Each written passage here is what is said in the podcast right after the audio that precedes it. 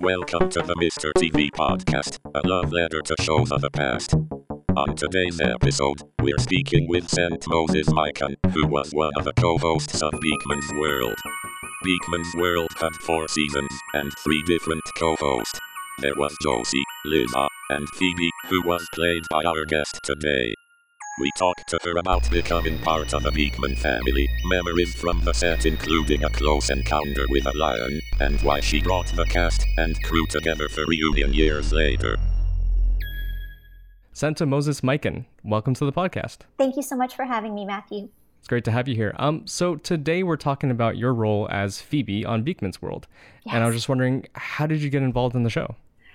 An audition. I went in and met with Michael Donovan, who was the casting director at the time. And it was a pre read, it was just me and him. And then he brought me back to producers. Mhm. And uh, I remember Mark Waxman, who was the executive producer, was in the room, and Jay Dubin, the director, was in the room, and casting. Michael Donovan was there. And then I, it was like the very standard process of auditioning. There was the pre read, there was the producer call, and then I tested for the studio, and then I tested for the network, and then I got it. So it was, it was really a crazy experience um, just because it's such a unique show with such a specific tone that um, it was just it was a fun audition because there was no such thing as too broad or too big of a choice or you know you could you really couldn't go too far just because of the nature of the show so that made it so fun so Mhm. fun to do Well, the show had been around for a couple of years before you got the role as uh, Phoebe on the show. Uh, what did you know about the show kind of going into it, though? Well, like most projects, uh, when I got the audition, I immediately watched an episode or two because I Mhm. wanted to know the tone. I wanted to know what I was auditioning for. Uh, so I had seen Alanna do an episode and I saw Eliza do an episode. I watched one of each to see if the show had changed in any way from the first season or the earlier episodes to the later episodes. And um, I loved it. It was it was like Mr. Wizard on acid to me. You know, it was just it was so I remember the first time I watched an episode, I thought, wow, this is really smart because it's science and it's real information, but it's told in a way that it's really exciting to watch. It could have, I mean, if they were just to spew out those scientific facts or describe those scientific experiments, you'd fall asleep. But they found a way to like do it in a very exciting way that was just, it was sensory overload right from the start. So I was really excited uh, after seeing the couple episodes and then very excited, obviously, to audition for it.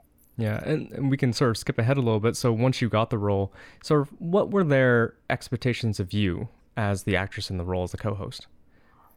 Hmm. Well, that's hard to say because I don't really know the answer to that. I know Hmm. that uh, over the course of I did 26 episodes, so it was it ended up being two seasons. I think they split it in half. Um, but I was asked to do everything from yeah, acting to singing to dancing to working with animals to doing circus tricks to doing you know like all of this stuff that was all of these skills that to be honest i had trained my whole life doing you know because like i started dancing when i was three years old. I started singing around the same time. So it was it, i was able to use all of my different skills in the same show and that was so fun. Um, so i think it, uh, the writers were awesome in that they always asked me if i was comfortable with things. Like i remember there was this one incident where they had written this character that this one of the writers mj miller had written this character of cleopatra. And they knew i was from chicago. So she wrote it with a very heavy chicago accent like about as heavy as you could possibly get you know right out of like an snl bears sketch. And she brought it to me and she's like what do you think of this? And I, I lost all the color in my face because I could no longer do a Chicago accent. I had gone to a dialect coach to lose it, and I couldn't Oh. like I couldn't pull it out to save my life. You know, when I'm when I'm around my friends from Chicago, sometimes I I slide into it, but I had practiced so hard to get out of it that the idea of trying to now do a Chicago accent was just terrifying to me. And I think she knew that, and she said, "Okay." She goes, "Well, what else? What else can we do? What other accents do you like?" And Cleopatra ended up being like a New Jersey, like a Tata girl, you know, like, right, yeah, like yeah. I kind of think of her kind of like a Rosie Perez type of character. she romanced Mark Antony. Hey, she made Julius Caesar. Put your powder puffs together for Cleopatra. Excuse me for barging in, but I uh, overheard you talking about cosmetics. so they were very open to working with things that maybe I didn't feel comfortable doing or I didn't think I could do or weren't in my skill mm-hmm. set. You know, they were great about that. Gotcha.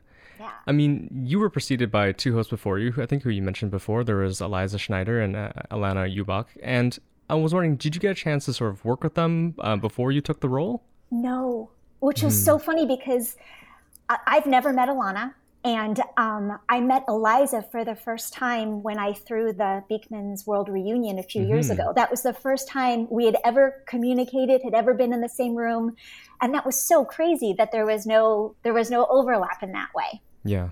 But you know, Eliza was adorable and wonderful, and I'm sure Alanna is the same. I mean, yeah. joining you on set there is you know Beakman, Paul Zaloom, yes. and Lester Mark Ritts. I was wondering, uh, you know, what was it like working with them on the show? They were awesome. I loved, I mean, I, I, I love them so much. Uh, it, they were so welcoming immediately. Uh, just for uh, to walk onto a set where the majority of those people had been there together since season one. You know, there was a bit of anxiety before I walked on set, like I'm walking into an established family, because very uh, many of the crew members were the same. Many of the producers and the writers were the same. Jay Dubin, our director, had directed every episode since the first. So it was very much like walking into an established family. But from the moment I walked on the set, they were just lovely and so helpful and so accommodating because it is, um, it, it was a very unique beast. You know, when you take just the science alone that's uh, an incredible hurdle and a challenge to be sure that you know you're doing all of the science correctly and that you understand what you're saying because you can't teach children what you're doing unless you actually understand what you're doing. So that's a challenge all in itself. And then you add to it the nature of the show and the set and the, the wardrobe and then dealing with each other and talking into the camera. And I remember uh, the first week of shooting, uh, the camera had a teleprompter in it where uh, all of our dialogue would be in there. Um, but I'm going to be real honest with you, Matthew. I was crap at the teleprompter. Like I could not do it to save my life. I just, it, I couldn't. It, my brain wasn't connecting it. Like I couldn't. It just it wasn't working for me. So after like the very first day, I started just memorizing everything like I would for any other project. You know, you you break down the scenes, you want to make some choices, et cetera, et cetera, and you memorize the words.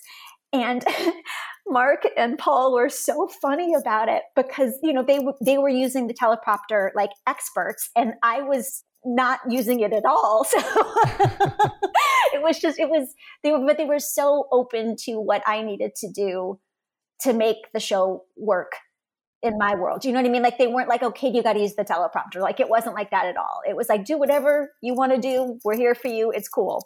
So I ended up going through all 26 episodes, just, you know, I don't know if you'd call it old school or just ignorant to the teleprompter, but I didn't use it at all. It was so bad. It was so bad. Well, we had talked to Paul uh, Zaloom before this, and we, he'd mentioned uh, about the set that existed on Beakman's World, and not just the physical set, but yeah, the, the sort of feeling that existed on the set. And he said, unlike a lot of other things that he worked on, it was very relaxed. People could walk in, they could sort of, you know, take it easy, they could have fun, they could make suggestions. Yeah. Was your experience like that as well?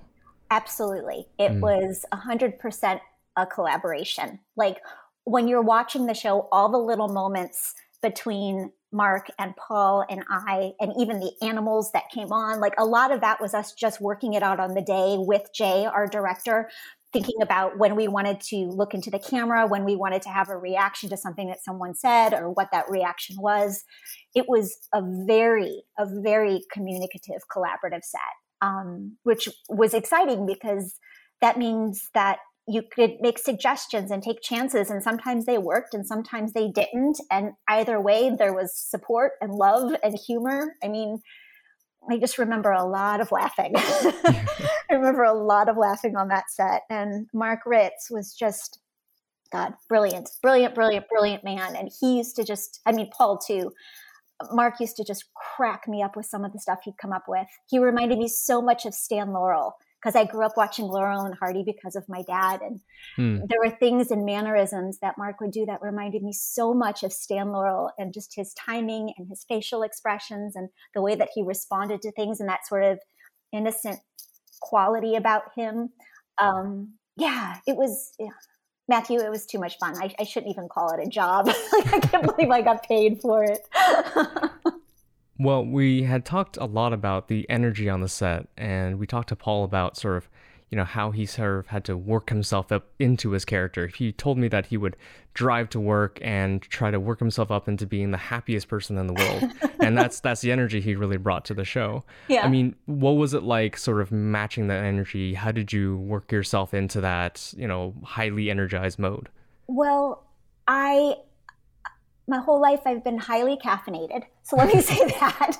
Um, I think just as a person, I have a lot of energy. And honestly, uh, quite often I find that I have to like slow myself down. I have to like change my natural energy because I think my natural energy is high and up and fast. And um, so I didn't have to work towards that as much walking on set. That's that's kind of more my norm you know it's it's more of a challenge for me when i'm doing you know a one hour drama to sort of like settle and calm and find my center where with Beakman it was just like you know pedal to the floor let's have fun. Gotcha. Yeah um, well, um, one thing about your your two co-hosts is that you know Paul, I would say, is a little unrecognizable without I think what they call the roadkill on his head.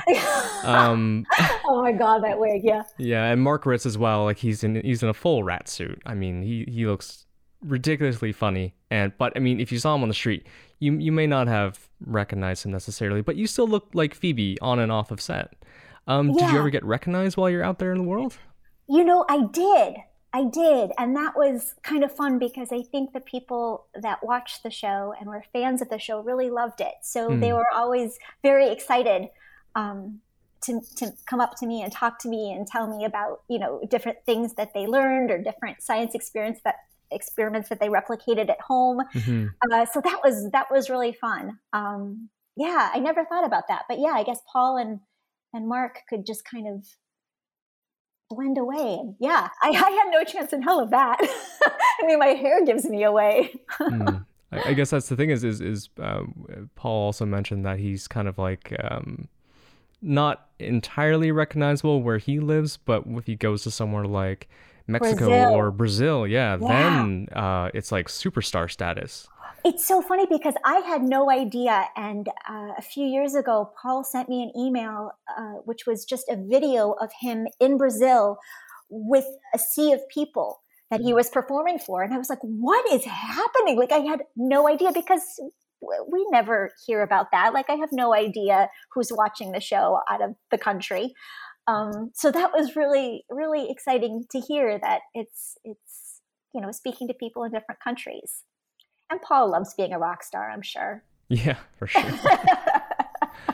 um, well, a, a, big part of the show is answering questions from kids, and, and these are real questions that come from you know the kids. Are there any of them that were you know particularly memorable for you?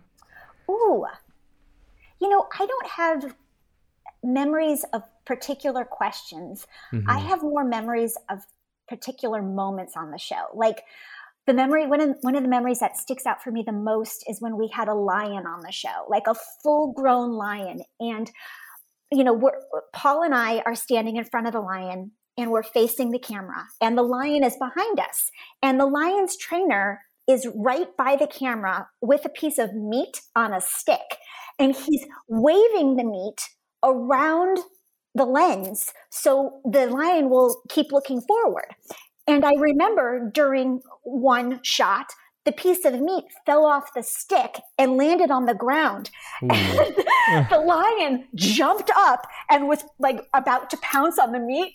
And Paul was like, oh cut, cut. we took a really long break because you, you, you realize very quickly the power of a full grown lion. Behold, the king of beasts. Is he a big enough cat for a cynical rat? You call this flea bag a lion? Why, he wouldn't hide a hair on my filthy lice-ridden head. But there were like there were like moments like that, or you know, little moments like when we were doing. We did a whole episode on sewage, and they had us. They had our heads in toilets. Like it was just the most ridiculous. It was just ridiculous and fun, and there was nothing that they shied away from. Like I remember I had to work with dung beetles and a pig. We had a pig.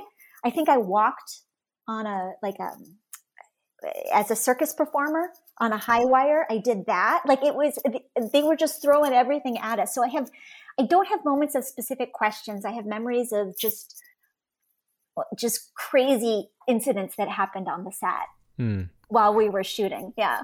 One thing that's important is that there's a whole team of people facilitating this kind of stuff. You know, there's crew members, producers, directors, Jay Dubin, who you mentioned before. I mean, are there any people um, who you'd like to sort of you know, highlight uh, for their, I guess, work Oh. on the show? Oh my gosh, yes. Okay, so obviously Jay, Jay Dubin, our director, our commander in chief, although don't tell him I said that. um, he, yeah, he was right there with us in the trenches every single day. Um, I do want to give a huge shout out to our writers, um, Casey Keller and MJ Miller, Richard Albrecht, uh, Barry Friedman. If I'm forgetting anybody, it's because this all happened over 20 years ago. um, but they they were just incredible and they did so much research and had every science experiment completely thought out before we even got the scripts i mean and they would always come on to set when we were filming and show us the experiments and work you know through them with us so we knew what we were doing. They were really incredible.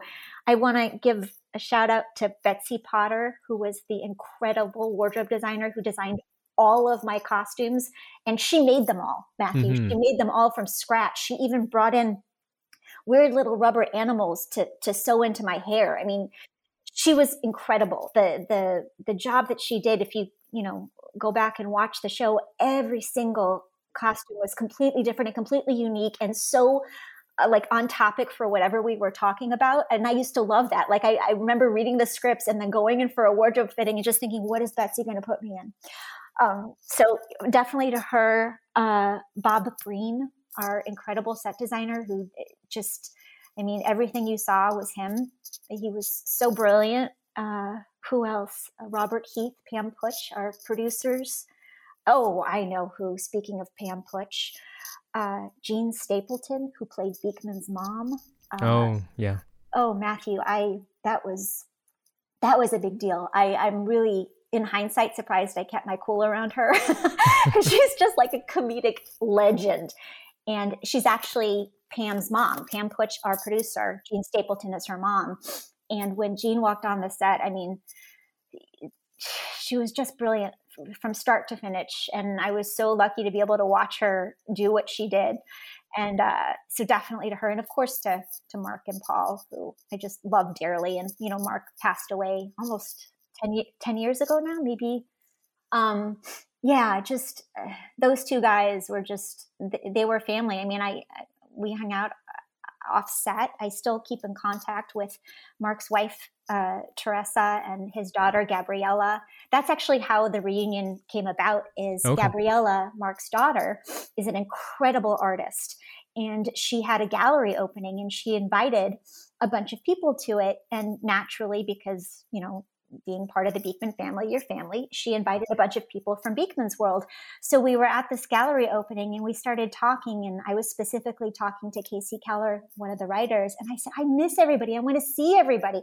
And then I just got a bug up my ass. And I'm like, I'm going to schedule a reunion. We're doing a reunion. We're doing it at my house. And I just reached out to everybody I could find and told them to pass the information on to everybody they knew Mhm. and we ended up you know getting to see each other and reconnect and also i got to meet some people that i had never met from previous seasons which was cool and um yeah that's that's how that all went down at uh, gabriella's art exhibit Don't don't you miss the pre-COVID world when you could do that? Oh, easily? right. Oh, yeah. it's so crazy. It's so crazy to think about, especially when I look at you know old pictures, or even when I'm watching TV and I see people touching. It's a little bit traumatizing. yeah. Um, well, uh, speaking of the sort of Beakman family, I mean, you were part of the what was the final season of the show. Mm-hmm. Um, did you and the crew sort of know that the show was going to be ending? Ooh,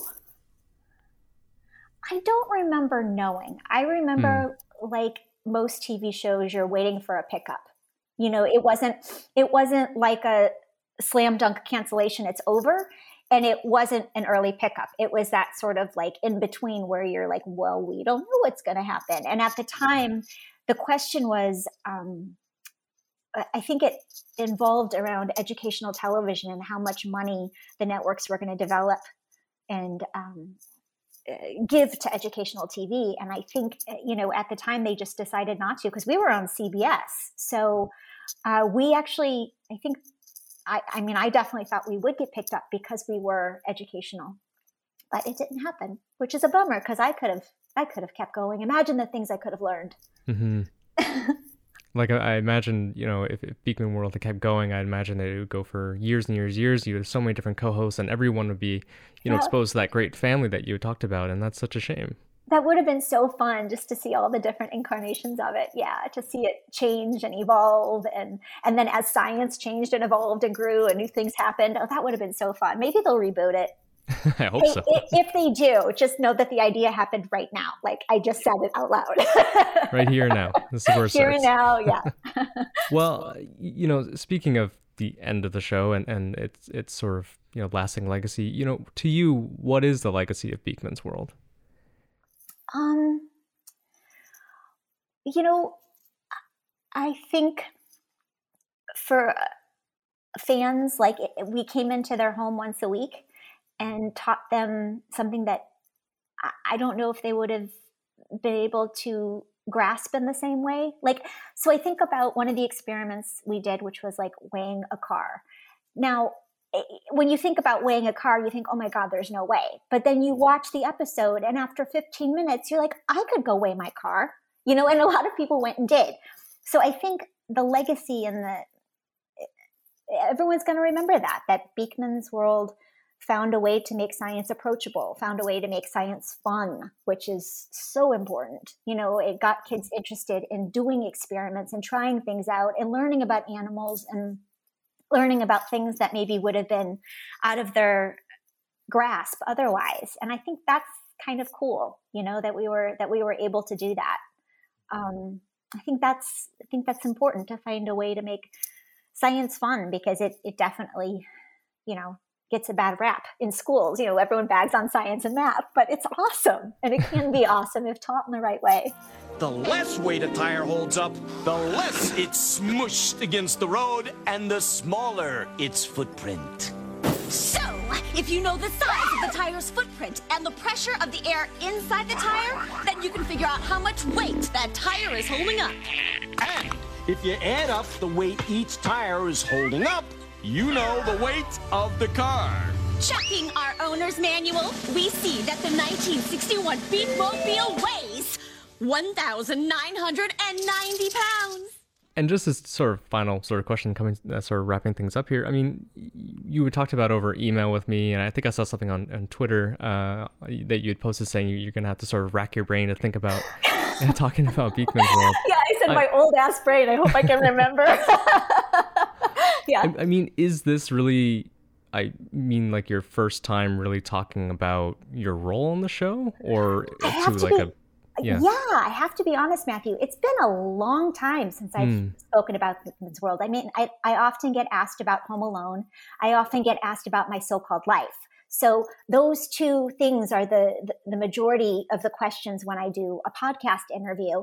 Occasionally, Beakman will get mentioned, but it's very much an afterthought. So this was really fun. And I was excited and nervous and wondering how much my brain would remember. And I'm full disclosure, I watched two episodes before I signed on with you because I was like, I got to get back into like the headspace. And I was hoping that I would spark a few memories hmm. uh, just from watching it. Well, I mean, this has been an amazing sort of um, trip down memory lane, and you've given me so many different ways that I can pop in clips. oh, do So, you do that? Do you yeah, I'm, I'm like- gonna I'm gonna try to find as many clips as I can, and you know, damn beats of the copyright strikes or whatever that might come. I'll, I'll figure out a They're- way. They're all um. Every episode is online. yeah, it's all online, so that's good. It's, it's Yeah. a really I, I love being able to throw in a clip, and you mentioned so many, so I'm gonna have a lot of fun editing this one. Oh gosh, yeah. I mean, I could. There were so many. There were Mm-hmm. so many moments. Um, I remember doing Nurse Phoebe, which was just a flat out impression of my grandma on my dad's side. Like it was, there, we, it was definitely one of those shows where I had to pull from everywhere. Like no one around me was safe. If I could figure out a way to do an impression or steal something, I would. Gotcha. well, Senta Moses Mikan, it's been great having you on the podcast, and thank you so much for your time. Well, thank you, Matthew. This was fun. Thanks for listening to the show, and thanks to Senta for being with us. This bring an end to our series on Beakman's World, and thanks for listening in. We have more episodes on the way this time featuring something kind of spooky and hairy, so stay tuned for that. I'll see you after this commercial break.